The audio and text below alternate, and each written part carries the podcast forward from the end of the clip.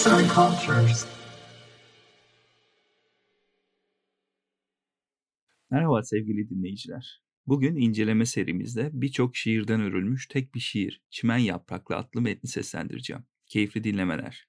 Walt Whitman, 31 Mayıs 1819'da Long, Long Island'ın West Hills bölgesindeki bir çiftlikte doğdu.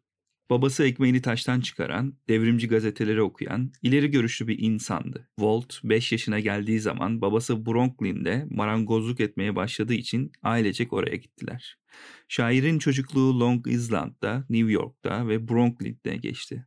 11 yaşında geçimini sağlamak için okuldan ayrılmak durumunda kaldı. Büyük bir sanatçıya gerekli olan bilgileri kitaplardan, dünya görüşünü, yaşam anlayışını ise insanlardan edindi. Pek çok arkadaşı vardı.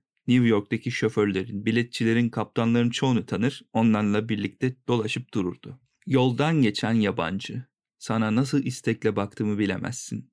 Sen aradığım erkeksin ya da aradığım kadın. Sanki bir düş görüyorum.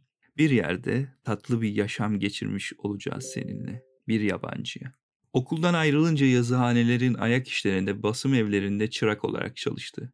16 yaşına geldiğinde usta olmuştu artık derken yazarlığa başladı ve bu alanda büyük bir başarı gösterdi. Daha 20 yaşında kendi taşra gazetelerinden birini çıkarmaya başlamıştı. Tek yazarı olduğu bu gazeteyi kendi basıp kendi dağıtıyordu. Gazeteciliği pek ateşli olup seçim kampanyalarına katılır, zehir gibi yazılar yazar, üstelik orada burada söylevler verirdi. 1846'da Daily Eagle'da baş yazar oldu. Ne düşünüyordun kendin için? Sen misin yoksa kendini küçümseyen? Sen misin başkanın senden daha büyük olduğunu düşünen? Ya da varlıkların senden daha iyi olduğunu ya da okumuşların senden daha akıllı olduğunu. Uğraş üzerine bir şarkı. Daily Eagle'da çalıştığı süre boyunca çeşitli konuları ele alan ilgi çekici yazılar yazdı. Bir yandan kadın işçilere daha az para veren patronlara çatarken bir yandan da okullarda dayağın yasak edilmesi için savaşıyordu. Köle ticaretine karşı ağır yasaların çıkarılmasını istiyor, bu işi doğrudan doğruya Amerikan halkının davası olduğunu ileri sürüyordu. En kötü koşullarda yaşayan insanların oturdukları yerlere, mahkemelere, hastanelere, politika toplantılarına gidip her şeyi yakından görüyordu. Bir erkek vücudu açık arttırmaya çıkarılmış. Savaştan önce sık sık köle pazarına gider, satışları izlerdim de yardım ediyorum satıcıya. Herif işini hiç bilmiyor. Baylar, bu akıl almaz şeye bakın. Ne kadar arttırırsanız arttırın, onun değerini karşılayamazsınız. Bu tek bir insan değil, bu bir baba, oğulları da sırası gelince baba olacaklar. Onun içinde kalabalık devletlerin, zengin cumhuriyetlerin başlangıcı saklı. Bir kadın vücudu açık arttırmaya çıkarılmış. O da yalnızca kendisi değil, bereketli anası anaların. Erkekler getirecek bize. Büyüyüp analara koca olacak erkekler. Siz hiç kadın vücudu sevdiniz mi? Siz hiçbir erkek vücudu sevdiniz mi? Görmüyor musunuz bunların tıpatıp aynı olduğunu? Bütün uluslarda, bütün çağlarda, bütün dünyada kutsallık varsa en başta insan vücudu kutsaldır. Elektrikli vücudun şarkısını söylüyorum. Diyerek bizlere kadın ve erkek arasında bir eşitsizlik olmadığını defalarca vurgulamıştır. Walt Whitman'ın kölelik üzerine yazdıkları gerçekten ilgi çekicidir. Hele o günlerde yazıp da bastıramadığı iki yapıtı Anti-Slavery Notes'la The 18 Presidency yaklaşmakta olan iç savaşın habercisi gibidirler. İnsan onları okurken ister istemez Abraham Lincoln'u hatırlar. Walt Whitman sanki öyle bir başkanın geleceğini biliyor. Sanki o acıklı kardeş kavgasının kaçınılmaz olduğunu görüyormuş gibi. Sözle, yazıyla eğer gerekirse kurşunla ve kılıçla diye haykırıyor. Kölelik kalkmadıkça Amerikan halkının rahata kavuşamayacağını anlatmaya çalışıyor. Köleliği savunan bir insan köleden de beterdir diyordu. Bana ver ey Tanrı bu düşüncenin anlatılmasını. Senin bütünlüğüne karşı o sönmez inancı bana ver. Başka ne esirgersen esirge bizden. Zaman ve mekanda gizlenen senin yaratma inancını. Evrensel olan sağlığı, barışı, bağışlamayı esirgeme. Bu bir düş mü? Hayır. Aslında bunun eksikliği bir düş ve bunun ötesinde yaşamın bilgisi, zenginliği bir düş ve bütün dünya bir düş. Evrenselin şarkısı. Whitman ilk şiirlerini 1847'de Daily Eagle'da çalıştığı sırada yazmıştı. Yaşadığı topraklardaki özgürlüğü demokrasi şiir diline geçirmek, insana verilen değeri belirtmek istiyordu. 1850'de New York Tribune'de yazdığı şiirleri doğrudan doğruya gündelik politika üzerinedir. Sonra birkaç yıl gazetecilikten uzaklaşarak geçimini babasının yanında çalışarak sağladı. Boş zamanlarında halkın arasına karışır, caddelerde arabaların üzerine çıkarak çevresini gözlemler ve insanlara karşı dayanılmaz bir yakınlık duyardı. Gördüklerini, içinden geçenleri anlatmak için eski biçimler yetmiyor, genç şair boşalmak, içindeki şiiri sözcüklere dökmek amacıyla o yeni biçimin sancılarını çekiyordu. 1855 yılının 4 Temmuz günü New York'taki Broadway'deki küçük bir kitapçıda koyu yeşil yapraklı bir kitap göründü. 94 sayfalık ince bir kitap ama enine boyuna koca bir kitap. Çimen Yapraklarının ilk baskısı.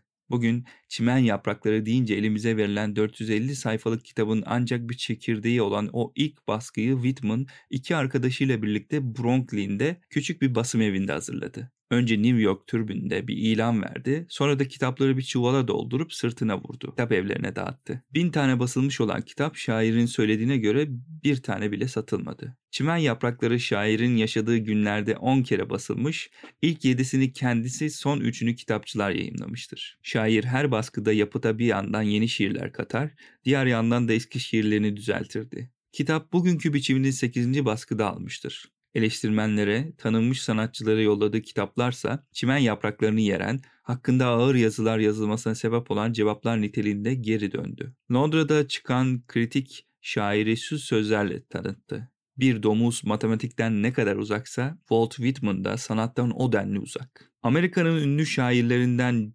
John Greenleaf kitabı pencereden fırlatıp atmış olduğunu açıkladı. Koca şapkalı, yakası bağrı açık herhangi bir adam marangoz. Bu kılıkta bir adam şiir yazamazdı. Bu düşünceler yapıtın başında Whitman'ın resmine kıyasla söyleniyordu. Çimen yapraklarının güzelliğini yalnız bir kişi, Ralph Waldo Emerson görebildi. Whitman'a yazdığı mektupta şöyle diyordu. Amerika'nın bugüne kadar düşünce alanında vermiş olduğu yapıtların en güzelini yaratmışsınız. Şiirlerinizi okurken mutluluk duydum. Bağımsız, cesur düşüncelerinizle övünebilirsiniz. Büyük sanata giden yolun başında sizi selamlarım çağın en büyük sanatçısından gelen bu mektup şairin çalışmalarına hız vermesine sebep oldu. Derken 1961 yılı gelip çattı yani silahlı yıl ve kavga yılı. Whitman'ın kişiliğine, sanatına iç savaşın etkisi oldukça büyük olmuştur. Ona göre bir ulus yarı köle yarı özgür olamazdı. İleri kapitalizmle geri derebeylik bir arada yaşayamazdı. Savaşa bir er olarak değil, hasta bakıcı olarak katıldı. New York'taki Broadway hastanesinde çalışıyor, yaralı erleri sevgisiyle yaşama bağlıyordu. 50 binden fazla erin yardımına koştuğu söylenir. Kendi kazandığını eline geçen tüm parayı bu yolda harcıyordu. Sonunda sağlığını da bu yolda harcadı ve savaş bittiğinde o da yaralı bir er gibiydi. Acıları bir giysi gibi geçiriyorum üstüme. Yaralı insana nasıl olduğunu sormuyorum. Ben kendim yaralı insan oluyorum onu görünce. Şöyle arkama yaslanıp bakıyorum. Yaralarım kara kara, çürük rengi yaralarım. Kendi şarkım. 1965'te Durum Teps adlı bir kitap yayımladı. İnsanoğluna bakarken sevgide içi titreyen, iyi çocukları severken kötü çocukları da seven, barışa candan bağlı bir şairin şarkıları. O günlerde fazla ilgi görmemiş bu şiirler günümüzde dünya savaş edebiyatının en güzel örneklerini oluşturur. Şair Durum Tepsi sonradan ayrı bir bölüm olarak çimen yapraklarına sokmuştur. Walt Whitman yaşamının en büyük acısını 14 Nisan 1864'te bir tiyatro locasında öldürülen Abraham Lincoln'un öldürülmesiyle tatmıştır. En güvendiği, en sevdiği insanın ölümüne yeryüzünün en güzel ağıtlarından birini söyledi. Çimen yapraklarının Başkan Lincoln'un anısına ayrılmış bölümünde birbirinden güzel dört şiir vardır. Gecede ağıtlar, güçle, ağır başlılıkla yükselen binlerce ses, üzgün sesler, ağıtlarıyla tabutu saran, kucaklayan, alaca karanlık kiliseler, tüyleri ürperten ork sesleri. Bunların arasında yol alıyorsun. Çanlar sürekli çalıyor. Al. Yavaşça geçen tabut. Kırılmış leylak dalını sana veriyorum. Ön bahçede leylaklar son açtığında. 1873'te Walt Whitman'a inmeyindi. Kısa sürede iyileşse de artık çalışacak durumda değildi. Washington'daki işini bırakıp New Jersey'ye Camden'a gitti. Yaşamının son 19 yılını orada geçirdi. Son günlerinde kendi memleketinde değilse bile Avrupa'da iyice tanınan, sevilen bir şair olmuştu. Şiirlerinin çoğu Almanca'ya çevrildi. 26 Mart 1892'de öldüğü zaman yapıtını tamamlamış, son şarkılarını söylemiş bir insandı artık. Son şiiri, hoşçakalın. Her türlü değişikliğin tadına varıyorum. Girdiğim bütün kalıpları seviyorum. Yenileri bekliyor beni kuşkusuz. Bilinmeyen bir küre. Umduğumdan daha çok gerçek, daha çok yakın. Uyandırıcı ışıklar salıyorum çevreme. Hoşçakalın. Sevdiklerimi unutmayın. Gene geri dönerim belki bir gün. Sizi seviyorum. Yalnızca maddeden ayrılıyorum. Bedenimden çıkıp gitmiş bir insanım. Başarıya ermiş, ölmüş bir insan. Hoşçakalın. Walt Whitman memleketine, ulusuna hayrandı.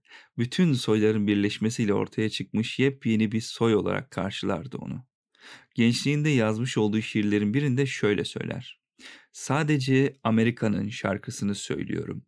Yeryüzünün öpür topraklarına karşı. Memleketini bu denli seven bir insanın kısa zamanda uluslararası bir barışa yol alması ve kollarını tüm dünyaya açması beklenen bir şey olmuştur. Bu nedenle Whitman'ın başka topraklarda yaşayan insanlar için yazdığı şiirler garipsenmemelidir.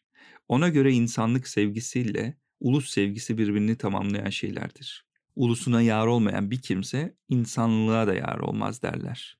Bu söz aksine şöyle de söylenebilir. İnsanlığa yar olmayan kimse ulusuna da yar olamaz. Whitman artık bu gerçeği anlamıştı. İnsanlık sevgisiyle yoğrulmamış bir ulus sevgisi düşünülemez. Yazan Demet Taşdemir Seslendiren Rıdvan Tüzemen